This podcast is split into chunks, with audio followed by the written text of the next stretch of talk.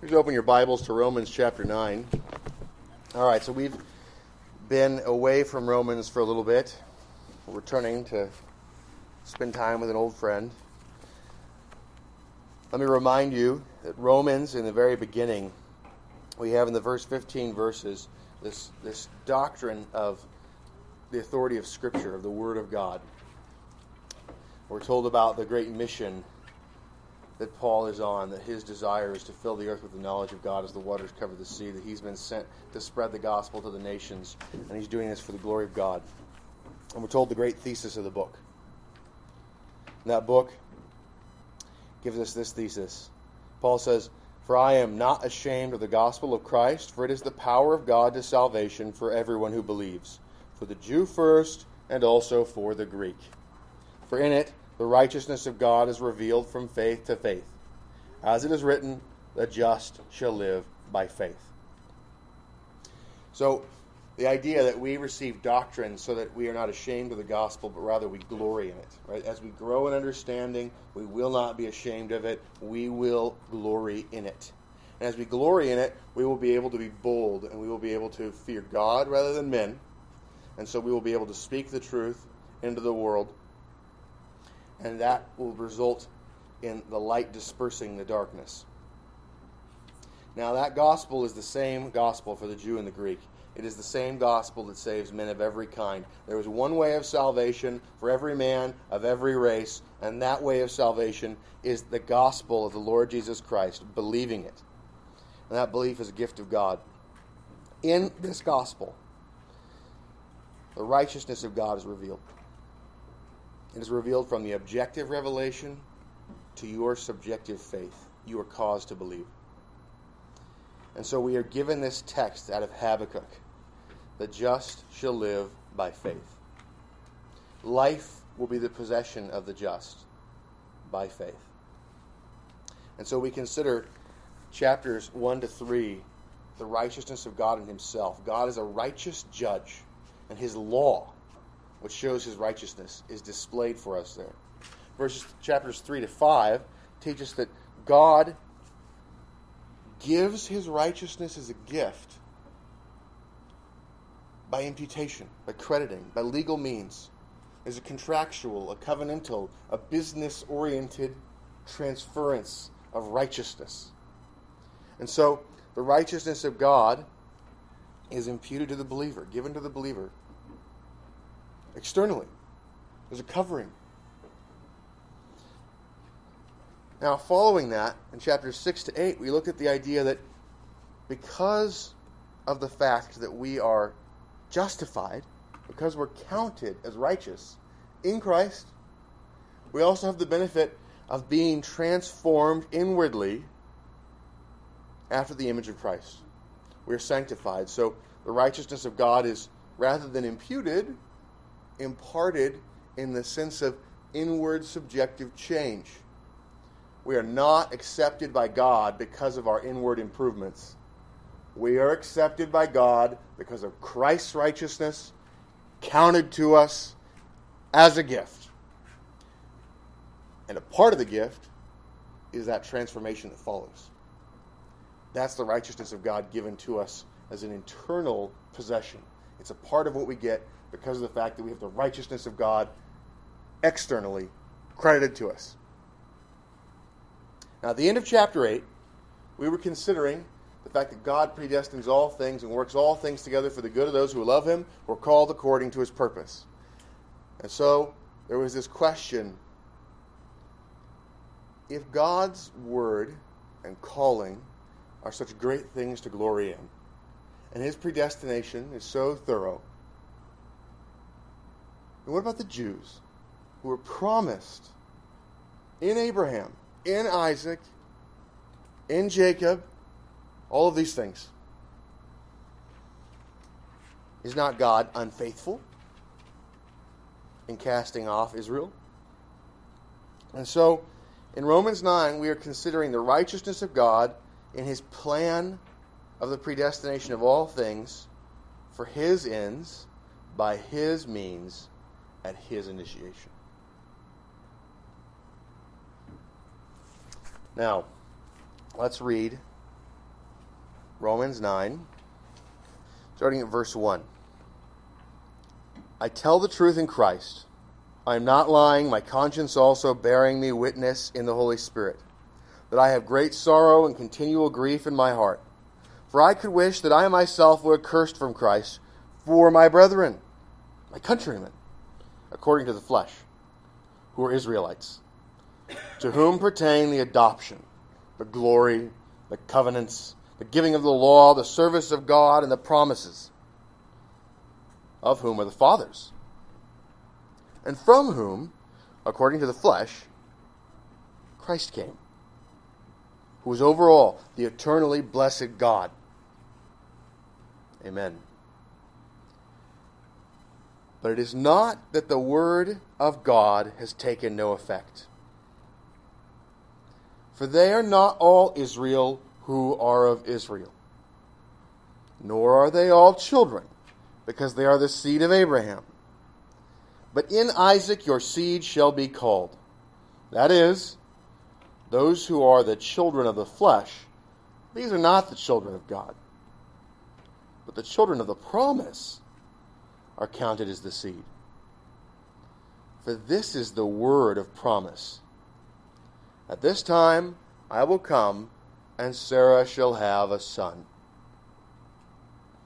And not only this, but when Rebekah also had conceived by one man, even by our father Isaac, for the children not having yet not yet being born, nor having done any good or evil, that the purpose of God according to election might stand, not of works, but of him who calls. It was said to her, The older shall serve the younger. As it is written, Jacob I have loved, but Esau I have hated. What shall we say then? Is there unrighteousness with God? Certainly not. For he says to Moses, I will have mercy on whomever I will have mercy, and I will have compassion on whomever I will have compassion. So then, it is not of him who wills, nor of him who runs, but of God who shows mercy.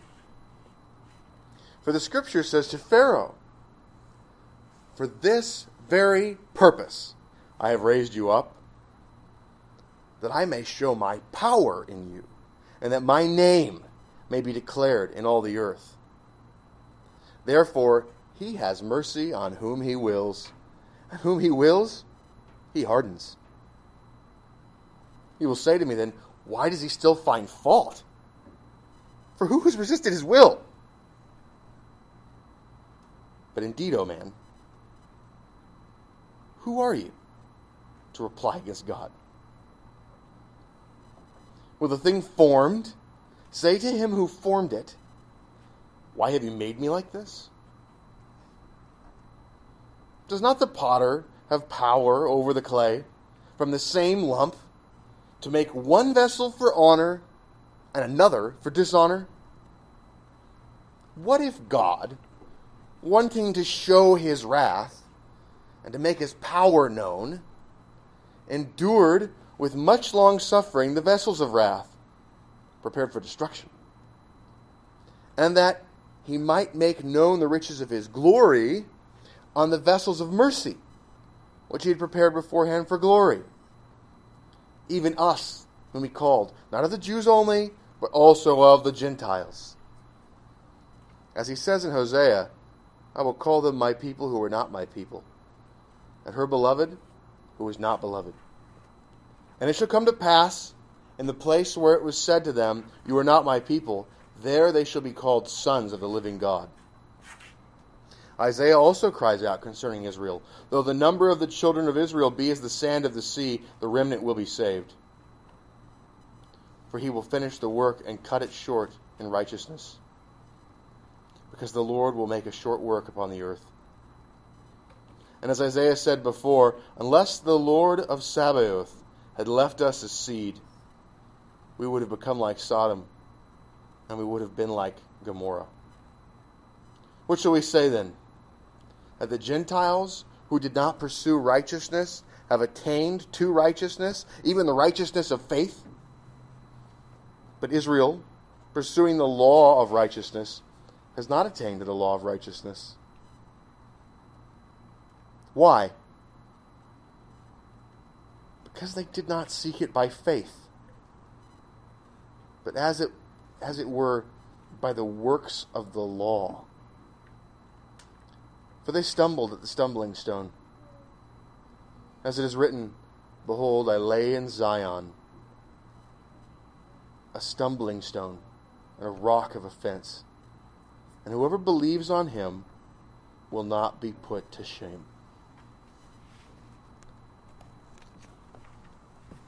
This text is a powerful text, and I think the overarching points of it are quite clear when you just read it. People who do not like what it has to say seek to twist it. What we're going to do is we're going to be going through this text in pieces. Today we're going to be focusing on Isaac in the text. The text talks about Isaac, and then it talks about Jacob and Esau and then it talks about Pharaoh. And then there's the analogy of the potter and the clay. And each of these things serve a purpose in the building of the argument. And so we're going to consider these parts. Now, let's go back and let's verse, look at verses 6 through 13. Actually, I'm sorry, 6 through 9 is what we're going to focus on. But it is not that the word of God has taken no effect. For they are not all Israel who are of Israel, nor are they all children, because they are the seed of Abraham. But in Isaac your seed shall be called. That is, those who are the children of the flesh, these are not the children of God, but the children of the promise are counted as the seed. For this is the word of promise. At this time I will come, and Sarah shall have a son. Now, the charge is implicit. Paul's saying, okay, you, you, you hear about Israel being given the adoption, the glory, the covenants, the giving of the law, the service of God, the promises. The fathers are from them, and Christ came from them. So, is it the case that the word of God was of no effect? That Israel received all of those things and there was no effect?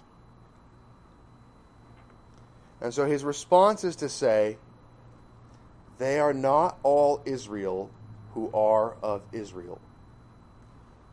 So what we're being shown here is that Israel is used in multiple ways. Because think about how this would be nonsense if he said, They are not all A who are A. Right? If he's saying a thing is not itself, that doesn't make any sense. How does this avoid a contradiction? How is Paul not saying nonsense? Because what he's saying is the term Israel means something different depending on the context. And so we have categories of Israel we need to consider now.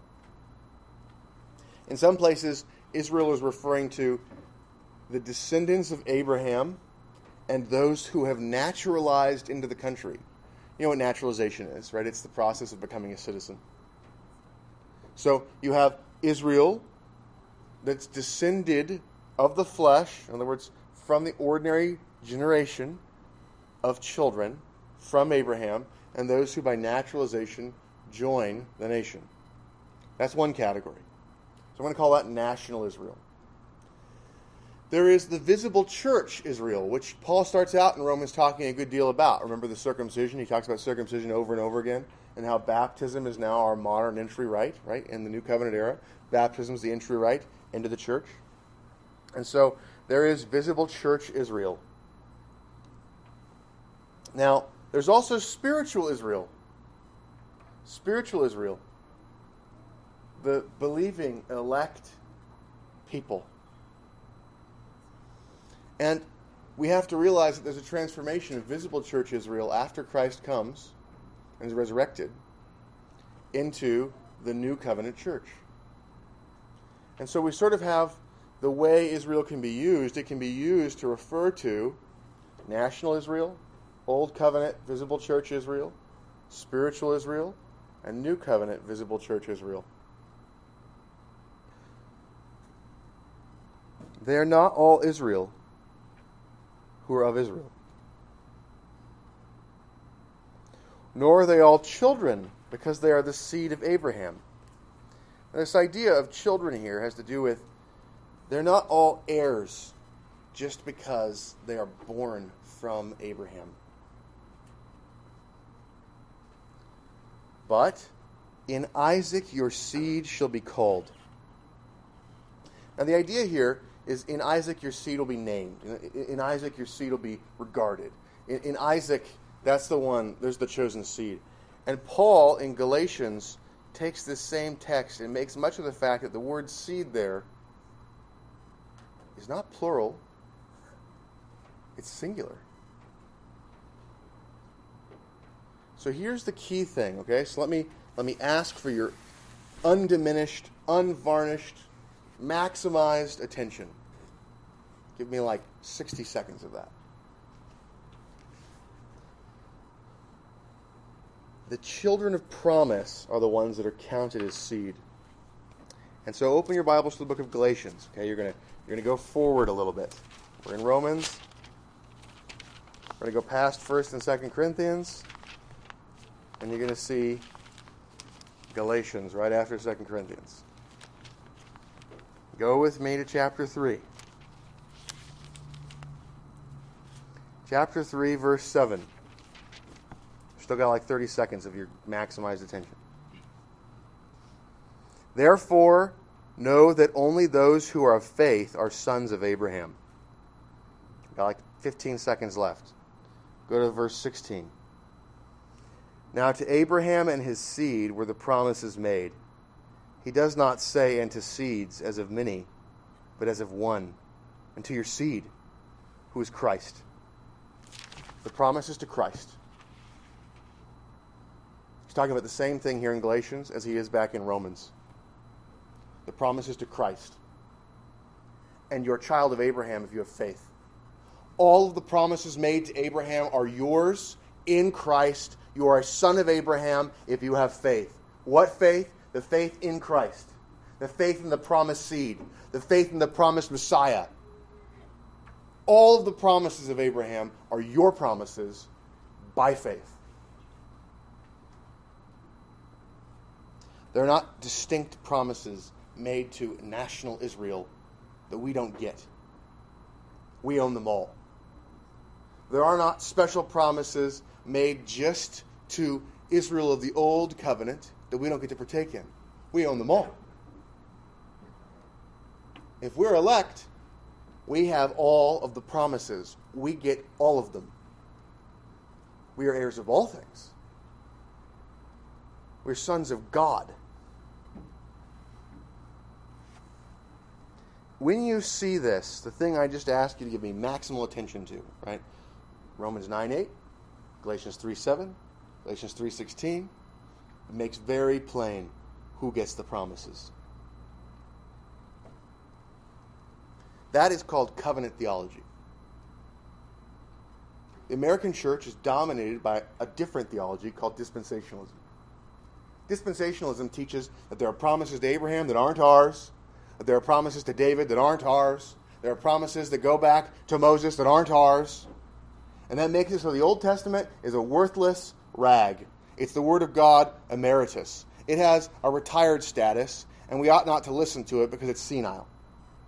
That's what dispensationalism does to the Old Testament, which is 75% of the Bible. If you don't have the Old Testament, the New Testament is totally insufficient.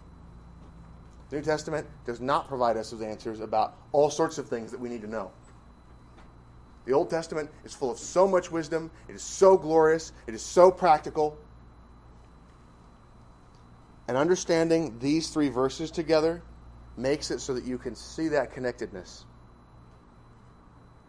And it helps you to see how the promises to Isaac work and a line of argument in Romans 9 so that we can believe in the sovereign God who rules all things and has called us to be regents underneath his authority to rule the earth. That is a powerful calling. And we are saved from that by seeing the interconnectedness of the Bible. You must know the Bible and you must know it well. If you do not know it well, you will be held captive by false theologies that you've been drilled into your head that you don't even know about. You must know the Bible well. Covenant theology says that there's a covenant with Adam, and that's explained in the book of Romans. And that covenant is do the good works that God commands and live, and if you don't do them, you're going to hell. We all break that, we're all doomed under it. There's a promise given to Adam in Genesis 3. And that promise is the promise that the seed of the woman would crush the head of the serpent. That's the same seed being talked about to Abraham. The same promise. There's this thread of promise that goes through the whole. The same gospel, beginning to end. Same promises. And so when we see that connectedness, that's one covenant of grace that's building on itself. Genesis 3, Genesis 12, Genesis 15, Genesis 17, Genesis 21, all this building of these promises. We move on, we see the building of these promises. They build on each other, they don't replace each other. Build on each other. Paul says in Galatians, even in covenants between men, making a new covenant doesn't just annul the old one. Like when, when, when Moses was given the law, it didn't replace the gospel given to Abraham. It's not as though when Abraham was given the gospel, that then, several hundred years later, that Moses, when he receives the law, is getting the covenant of works. The law is republishing the covenant of works, showing us that we can't save ourselves by our own good works. But there's also promises of forgiveness given to Moses. What are all those sacrifices about? Why is Moses told, give the trespass offering? Here's, here's a shedding of blood to remind you of the remission of sins. That sacrifice is given in the covenant with Moses because Moses is given the covenant of grace. The gospel is preached in Moses. It's the same gospel. Now,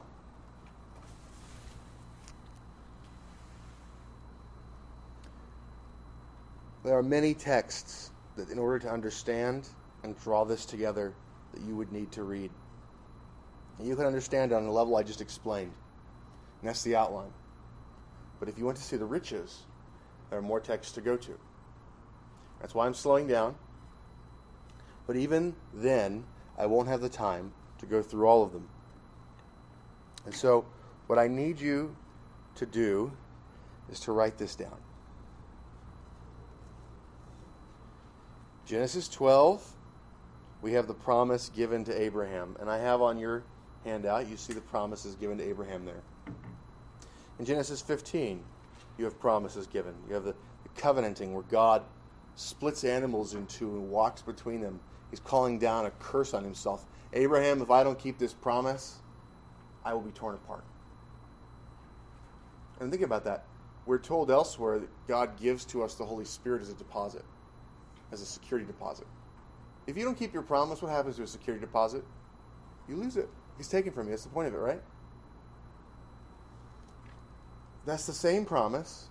And we're told that we have the Holy Spirit as a deposit as what was said to Abraham when God went through the animals cut in two in Genesis 15. He's saying, I'll be torn apart. I'll lose the peace that I've given to you as a promise if I don't keep my word. Genesis 17, circumcision is given as a sign of the covenant. Now, Ishmael gets circumcised. He's 13 years old when that happens memorable event for him. He's a part of the visible church. So he's of the nation descended from Abraham. He's the natural seed, right? He's of the flesh. He's also in the visible church.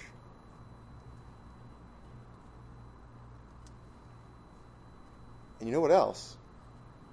Ishmael is saved. Ishmael is blessed. God hears his prayers. You can see that in terms of what happens in Genesis 18 and Genesis 21. You have this, what's going on with Ishmael, where God hears his prayers and gives blessing to him. And Ishmael is three out of the four categories that we're talking about. He's not a part of the New Covenant church because the New Covenant hasn't been put into place yet.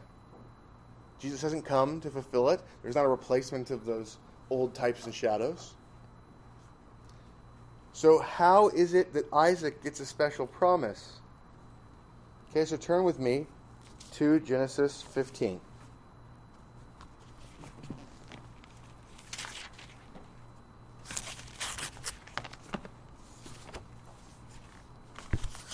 First book of the Bible, chapter 15.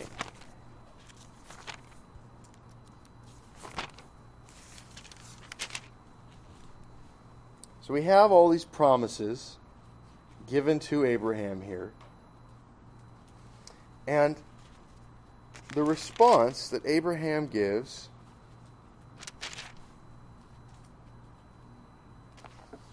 running real hot from memory until all of a sudden you're not.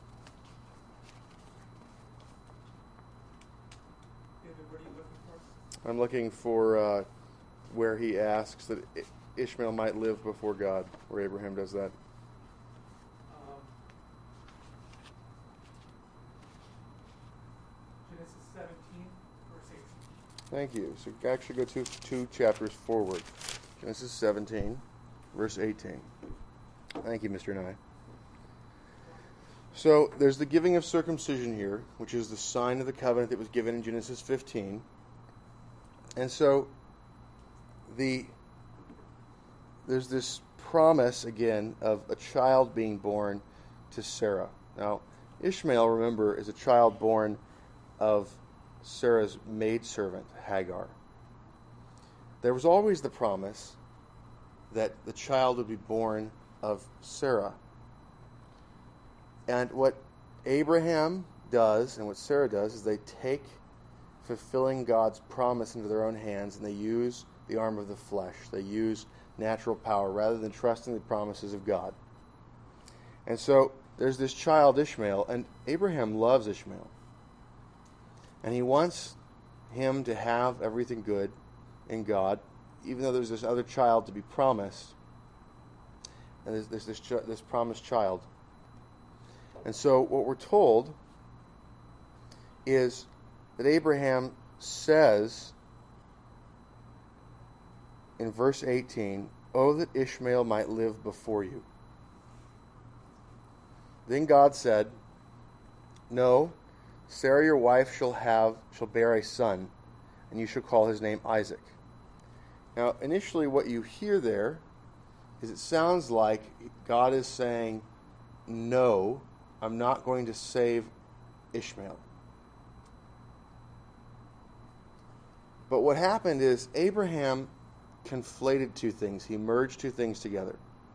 There's this promise of the child that the covenant would be established in. And Abraham's associating salvation with the promise of this seed that will bring blessing to the whole world. That's in Genesis 12 and then repeated in Genesis 15. Now, he's asking that Ishmael might have spiritual life. And but he's kind of mixing that in in reality with this he's asking, look, all these promises that you're giving, can you just give them to Ishmael? And so God is saying, No. Sarah your wife shall bear you a son, and you shall call his name Isaac. I will establish my covenant with him for an everlasting covenant, and with his descendants after him. And as for Ishmael, I have heard you. Behold, I have blessed him, and will make him fruitful, and will multiply him exceedingly. Notice there's a promise of blessing. What is blessing?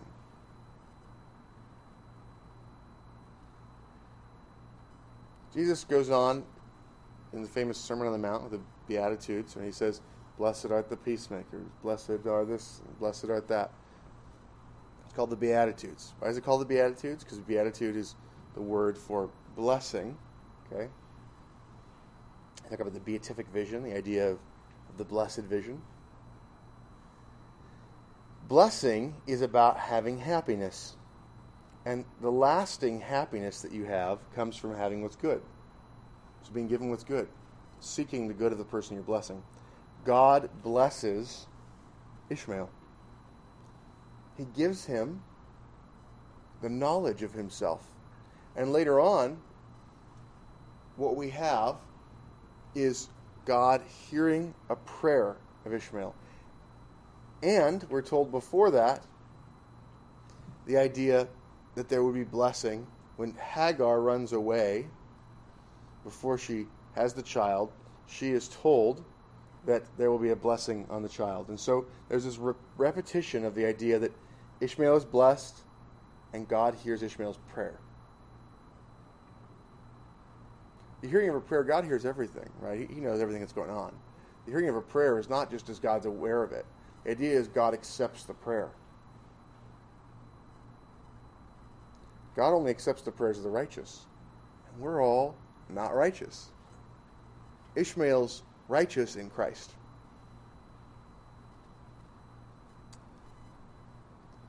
So what we have is blessing on Ishmael 20, verse 21, though, but my covenant I will establish with, with Isaac. But my covenant I will establish with Isaac, whom Sarah shall bear to you at this set time next year. What does it mean that the covenant will be established with Isaac? Well, it doesn't mean that he's a person in the visible church community, because they both get the sign of the covenant. Ishmael and Isaac are both circumcised. It doesn't mean that person will be saved. They're both saved. The establishing of the covenant is who is going to be the one through whom the promised seed will come? Where is this King of glory going to appear? Where is the one who will crush the head of the serpent? This man will come from the line of Isaac, not Ishmael. That's what's being said. Now, in Galatians, and please write this down, okay, Galatians 3 and Galatians 4. Okay, so I've given you major chapters that you'd be it would be valuable for you to go and read these on your own, to think about these chapters and think specifically about Ishmael and Isaac, Hagar and Sarah. Okay? These are the those are the major texts. Genesis 12, 15, 17, 18, 21, and Galatians 3 and 4 what we're told is Isaac is the son of promise. He's the child who's of the Spirit.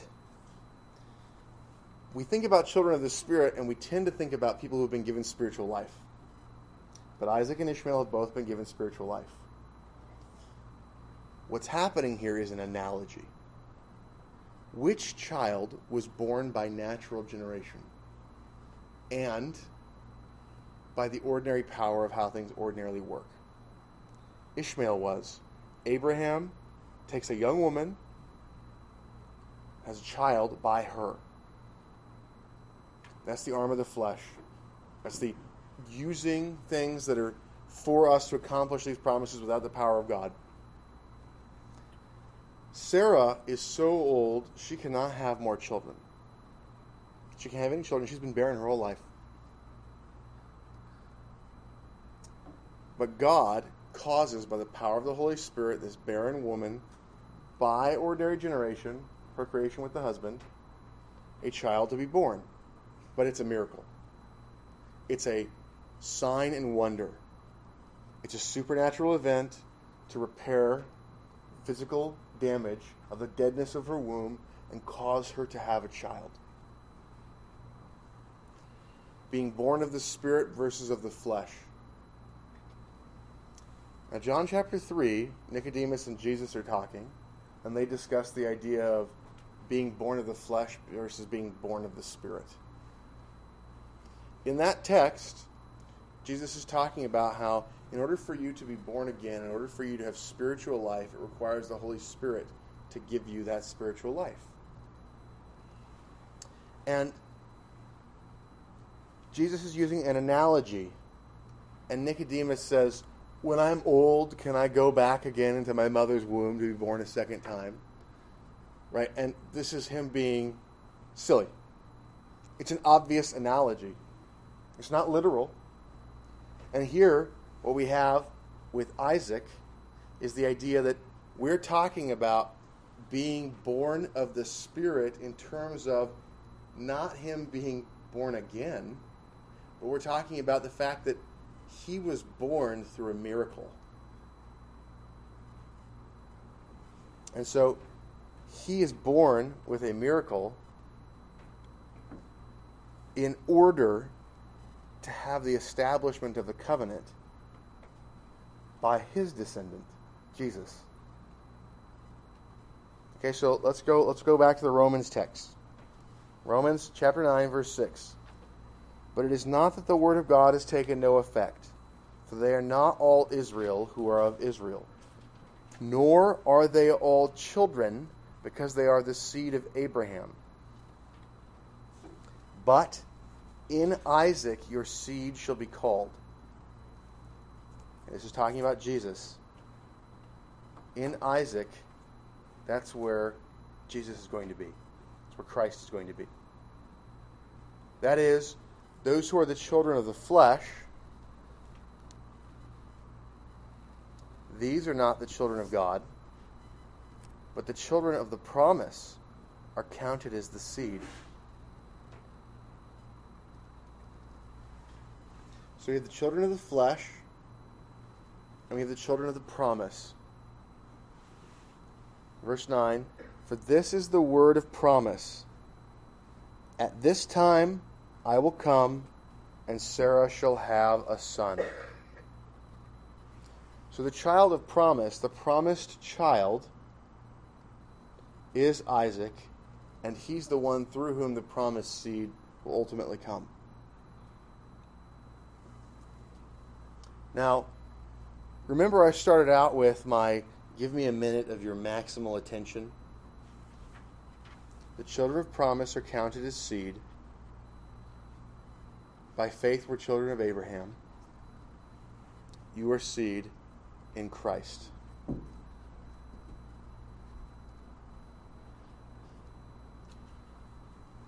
So there's all of these texts that give the richness of this. Those three verses give the kernel of it. And so when you go to Galatians and look at 3 and 4, there's this commentary on Hagar and Sarah and Ishmael and Isaac, and this idea of, of being of the Spirit and the idea of the law. And so you have this contrast of law and promise, law, gospel, and the idea that having a child through Hagar, through this young woman, was like trying to apply the law to be saved. It's the arm of the flesh seeking to save yourself. Whereas Sarah and the promise and the Spirit are aligned. That's the analogy. So don't be like Nicodemus and think this text has to be dealt with woodenly, where we think, do I have to step again into my mother's womb? You know, Jesus somehow managed to not slap the guy, right? That shows Jesus' incredible self restraint. What we have is the idea of Sarah and promise and spirit, Hagar, law, and flesh. And so, this idea of where does our salvation come from comes by the sovereign power of God. Now, Isaac is obviously the one who has this glorious public purpose of being the one who through whom the covenant is passed along and through whom Christ will come. So what Arminians will do, people who don't believe in the sovereignty of God, right? They'll do they'll come to this text and they'll say this text is not about God's election of all things sovereignly. This is about service. This is about choice to service. And God chose Isaac for service. They're begging Nicodemus. They're looking at this and saying, Ah, you see, Isaac here is the one who's chosen for this service. But the point is that God sovereignly, by his Spirit, gave Isaac life. And that's the analogy. Now, we're going to go to Jacob and Esau. And Jacob and Esau, Jacob's elect, he's, he's got spiritual life, and Esau does not. And when we read about that, we're going to look at the Jacob I loved, Esau I hated. And that's also going to be about service. Because it's going to be talking about the group Israel and the group Edom.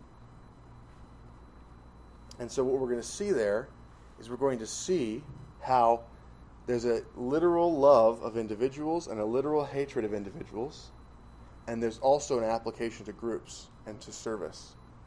But it's about that service for the purpose of God's sovereign choice. And then we're going to get to Pharaoh, and we're going to have an individual. He represents a nation. But God hardened his individual heart. And God planned to harden his individual heart. And Pharaoh also hardens his own heart because the way God hardens your heart is by making you harden your heart. So we're going to run through that.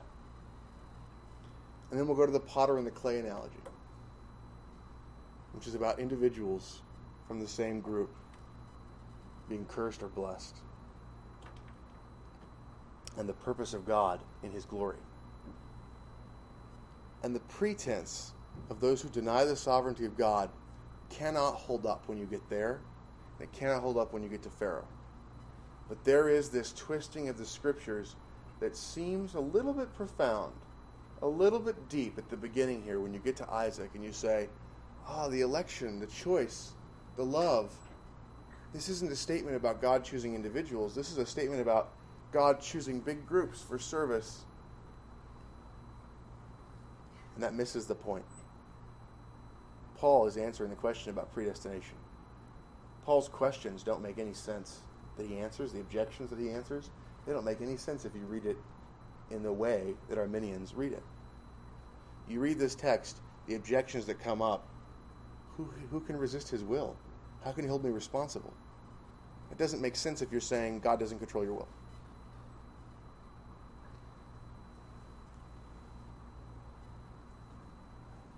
This text is a rich and deep text. The beauty of rich and deep texts is that you can get a lot out of them. The danger is that charlatans and con men can take deep and rich things and twist them for their own destruction, and they can seek to destroy you. Comments, questions, objections from those with floor rights. Cordova. For your teaching, Alderise. Uh, just a quick one going back to Beatitude. So Beatitude means blessing. Yes. Yeah. Um, and blessing, I believe you said, is lasting happiness. So blessing is happiness. The way you have lasting happiness, right, is is by having the good.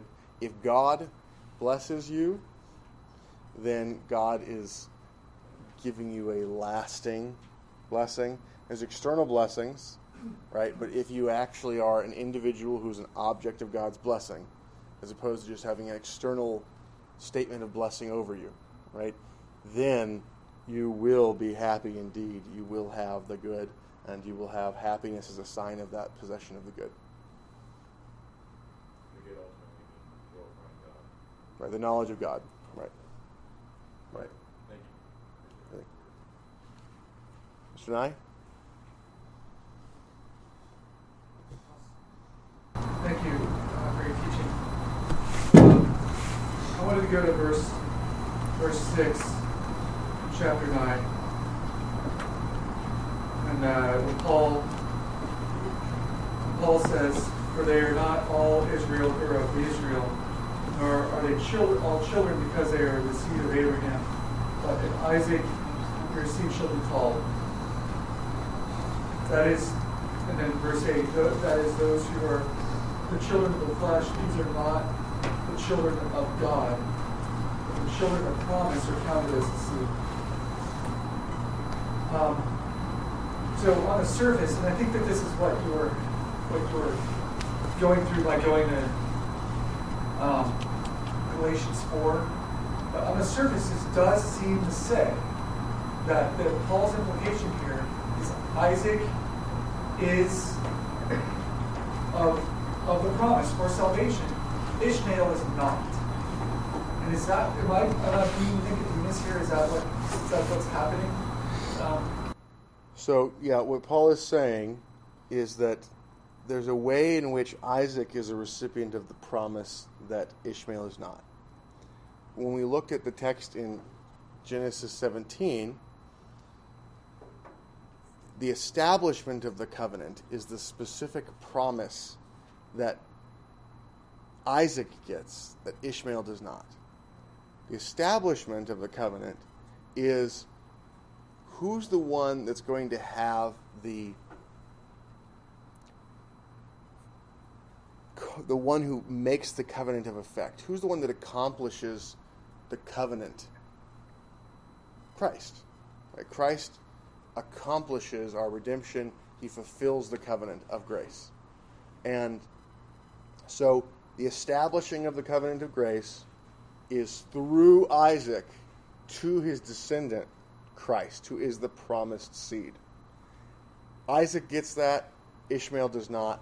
God sovereignly chooses Isaac as the one through whom Christ will come.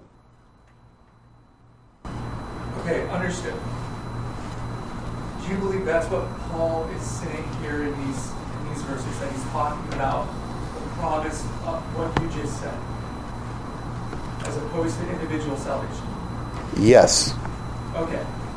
So in this particular part of Romans 9, he's talking about the, the, the promise of being in the line of Christ. Isaac is, Ishmael's not, correct? Yes. Okay. Whereas these the other parts of Romans 9, then those apply to individual salvation. Yes, but there's also a corporate element. Yes, there is a corporate element. Yes, you're right. That's why it's rich, and that's so. What Arminians will do is they will latch onto the corporate piece and say it's only corporate, and then they will twist. They will take what I'm saying today and say, "You're saying that the corporate includes individuals." Well, of course it includes individuals, but you're missing it. And I'm saying, no, no, no. It's corporate, but it's also talking to individuals. When we get to Jacob and Esau, there are things related to Jacob and Esau as individual persons, and they also represent groups.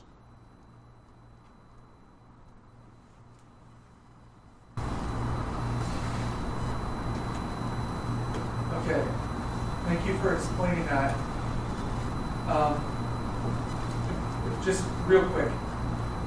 Uh, in Galatians 4, when Paul is contrasting um, the, the seed of the, the, the flesh,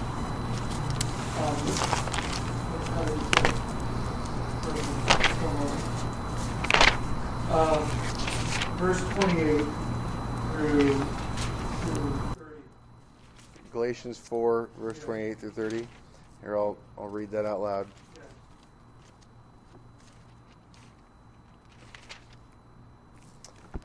Now we, brethren, as Isaac was, are children of promise. But as he who was born according to the flesh then persecuted him who was born according to the Spirit, even so it is now. Nevertheless, what does the Scripture say? Cast out the bondwoman and her son, for the son of the bondwoman shall not be heir with the son of the free woman. So then, brethren, we are not children of the bondwoman, but of the free. So there's an analogy earlier on between the two women uh, and two covenants, starting back at verse 21. And it compares Hagar to the law from Moses, which is a republishing of the covenant of works. And it says that being of the flesh, this child is like self justification through the law. And then there's Sarah and the child born of Sarah by the Spirit as the child of promise, and that's like justification by grace alone through faith alone, through the promise. And so there's an analogy there, but the analogy is not that Ishmael is reprobate and that Isaac is elect. They are both elect of God. The, the analogy is only pointing to their origin of conception and their birth, not to their spiritual condition. So the analogy is using the condition of their birth to point to how you could be justified. So if you read this and say, well, Ishmael is born according to the flesh, unsaved. Isaac is born according to the Spirit, saved. That's what you're talking about being Nicodemus. Yes, that's being Nicodemus. Stepping into his mom's womb. Sorry, I yeah, yeah, his mother's womb. That Jesus is obviously talking about not that, but Right. So Right. So there's when we're when we're examining analogies, we need to find the points of an analogy, what connects to what, and so, um, and we need to not make some things literal that are meant to be analogies. We need to find the literal meaning, but you, don't find the literal meaning of an analogy by reading the analogy itself as literal, right? So I don't say, you know, you're as strong as a lion, and you go, well, let me calculate the joules of power that a lion can produce and see if that's true, right? What's the literal meaning? The literal meaning is I'm saying you display great strength, and I'm using a I'm using a an analogy that is itself a hyperbole, right?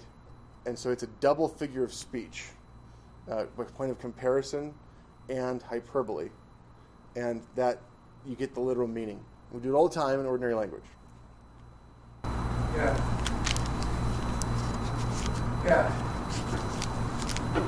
For explaining that. This is, I think, a prime example of how the scriptures require great skill and precision in order to correctly understand.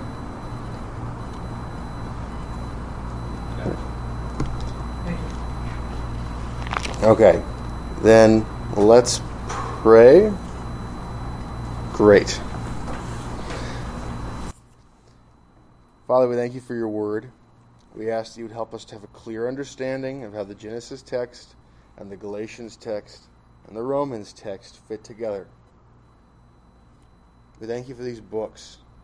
I ask that you would help us all to see Genesis and Romans and Galatians as very important texts and helping us to see the outline of the Bible.